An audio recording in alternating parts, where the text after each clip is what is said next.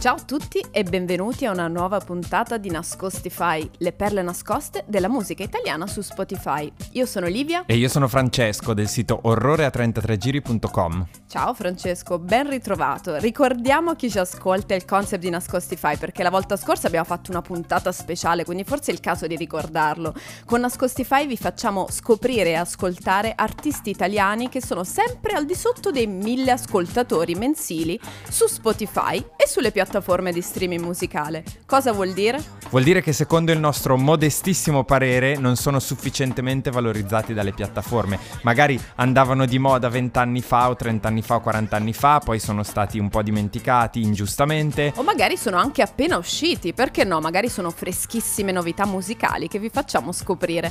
Bene, torniamo quindi al nostro format classico, quello per cui ci alterniamo alla scelta dei brani. Non prima di ricordarvi che tutte le canzoni di cui parliamo nel nostro podcast le mettiamo in una playlist apposita su Spotify che si chiama Nascostify la playlist ufficiale, perché così potete andare direttamente ad ascoltare la canzone senza sentire la nostra voce. Noi che, che ci parliamo esatto. su. Dai, andate a seguirla, tra l'altro siete già tantissimi che ci seguite, sì. quindi grazie. Rompo gli indugi e inizio io. Inizia tu, dai, meglio.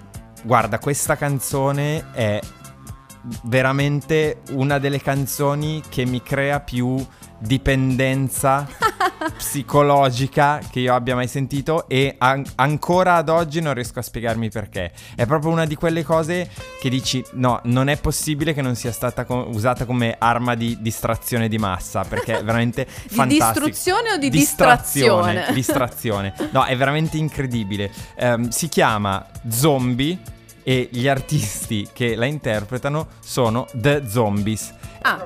Siamo molto contenti del fatto che sia su Spotify, anche perché eh, il vinile di questo, di questo, singolo non lo paghi meno di 350 euro, è veramente ricercatissimo. Sì, però al di là di tutte queste chiacchiere ti faccio sentire subito Zombie dei The Zombies, che attenzione, al di là del cantato, è prodotta in Italia da musicisti italiani.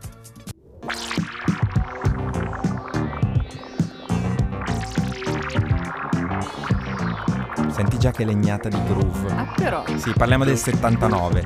Quindi momento proprio d'oro ed è proprio super oscuro, però è super ipnotico fin dall'inizio. Senti quando entra il cantato col talk box.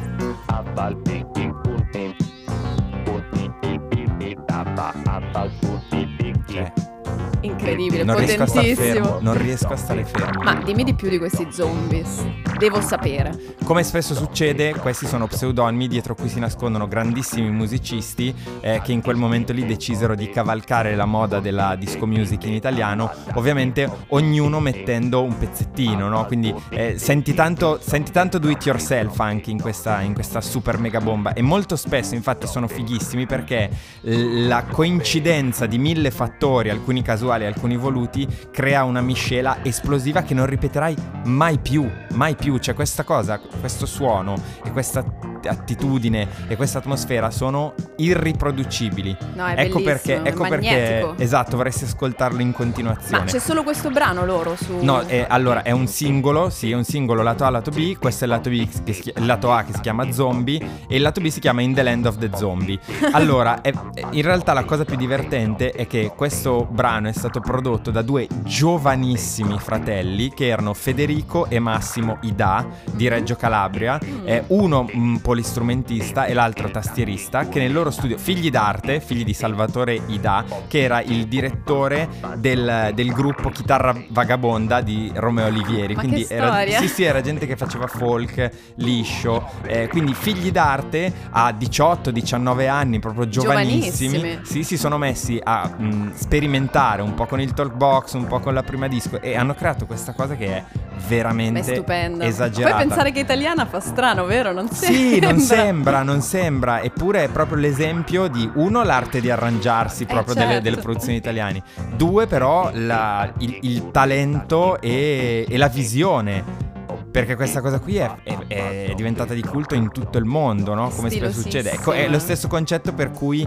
in, in America sono, c'erano le videoteche con intere sezioni dedicate a Dario Argento. Certo. È un po' quel, quel, quella cosa lì. Ed è un pezzo che la prima volta che l'ho sentito ho detto no, com- com'è possibile? Cioè, com- com- come, come, faccio per farmelo impiantare nel cervello? Ma secondo te Francesco all'epoca ha avuto successo? È una cosa che magari è stata rivalutata in seguito? Comunque dici che vale adesso? Adesso vale tanto perché come spesso succede un po' con l'effetto nostalgia, un po' con eh, insomma il gusto per le cose, le cose vintage, un po' perché mh, certe cose sono troppo avanti per essere capite mm. in quel mm. momento, come Maria Sole la scorsa eh, puntata. Sì. Eh, all'epoca secondo me non venne capito tantissimo, venne pubblicato dalla Tank Records che in realtà è un'etichetta piccolissima che aveva fatto solo pochissime Italiana produzioni. però. Italiana assolutamente. Ehm, quindi come ti dicevo, secondo me all'epoca n- non venne considerato, ma come spesso succede, no? Perché ci sono delle cose che sono veramente troppo avanti o che magari hanno semplicemente la sfortuna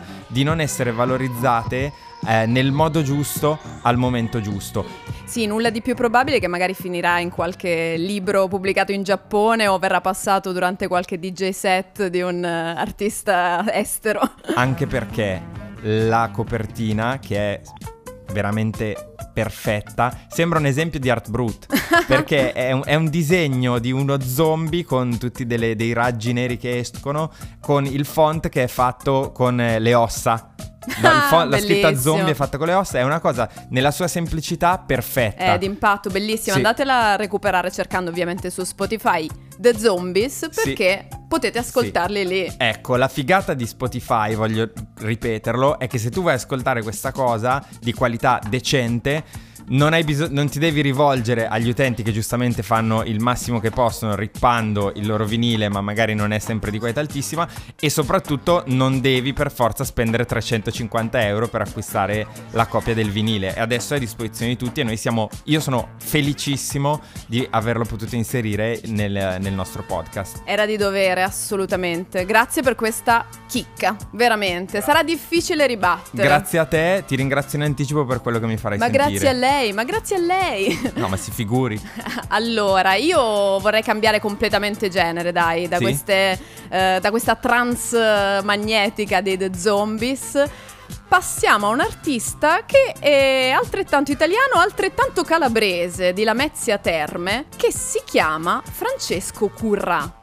Devi sapere, innanzitutto ringrazio Sebastiano che ci ascolta, che ce l'ha segnalato e me l'ha fatto ricordare. Sì, grazie. A proposito, se volete segnalarci altri nascostify di cui dovremmo parlare, c'è il nostro sito www.nascostify.com. In fondo c'è la possibilità di segnalarci gli artisti. Noi guardiamo sempre, come vedete. No, allora, Francesco Currà in realtà non è un musicista, non è un cantante, però ha pubblicato degli album, è semplicemente un operaio, un operaio di Lamezia Terme che è emigrato al nord, come molti, in quel periodo siamo negli anni 70, siamo negli anni di piombo, quindi fine anni 70, va a Genova, inizia a lavorare all'Ansaldo e siccome si dilettava a scrivere poesie, si ritrova, sai, casi della vita, alla fine a pubblicare degli album, che sono però la versione musicata, anche grazie alla collaborazione del grandissimo Roberto Colombo, produttore certo. storico di Mattia Bazar, Camerini. di Vacanze Romane, Camerini, che troverà una musica per le poesie di Francesco Calabrese o i testi scritti da lui. Quindi Adesso è un vero outsider proprio. Totalmente, è un non musicista che però secondo me ha fatto veramente delle ha registrato delle perle. Adesso ti faccio esplodere il cervello con questo, diciamo, collegamento un po' forse azzardato, non lo so, però nella mia testa funziona. Per cui vi voglio far ascoltare questa canzone che a me piace tantissimo, che si chiama Non mi parlare di rivoluzione. E per me ho subito, mi sono subito ricordata di quest'altra canzone famosissima, che però è di qualche anno prima, di un contesto completamente diverso. Siamo in America, The Revolution Will Not Be Televised. Certo. Di Scott Aaron. Certo. Si parla della stessa cosa e anche le modalità in cui è fatto sono molto affini. Ma perché... Di che, di che anno è?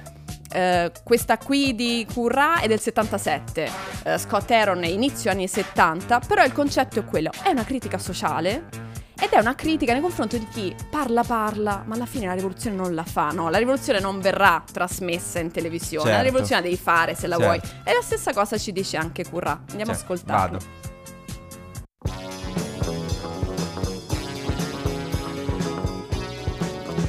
mi parlare Senti già anche. Lui non è un cantante. No, no. Lui sta. Ah, sta dicendo la sua.